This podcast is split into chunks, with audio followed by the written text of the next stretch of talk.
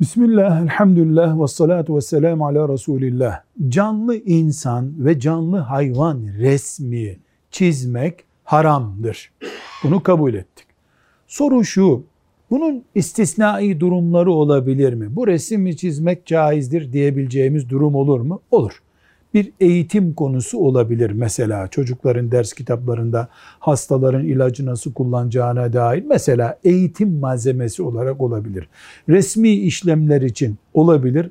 Sosyal hayatı kolaylaştırmak için yapılacak bir örneklendirme mesela e, yolların kullanımını veyahut da bir cihazın kullanımını veya bir halının nasıl yıkanacağını göstermek için çizilmiş bir canlı resmi, halıyı yıkayan birinin resmi gibi zorunlu kabul edilebilecek resimler caiz olabilir. Ama genel olarak canlı resmi çizmek caiz değildir.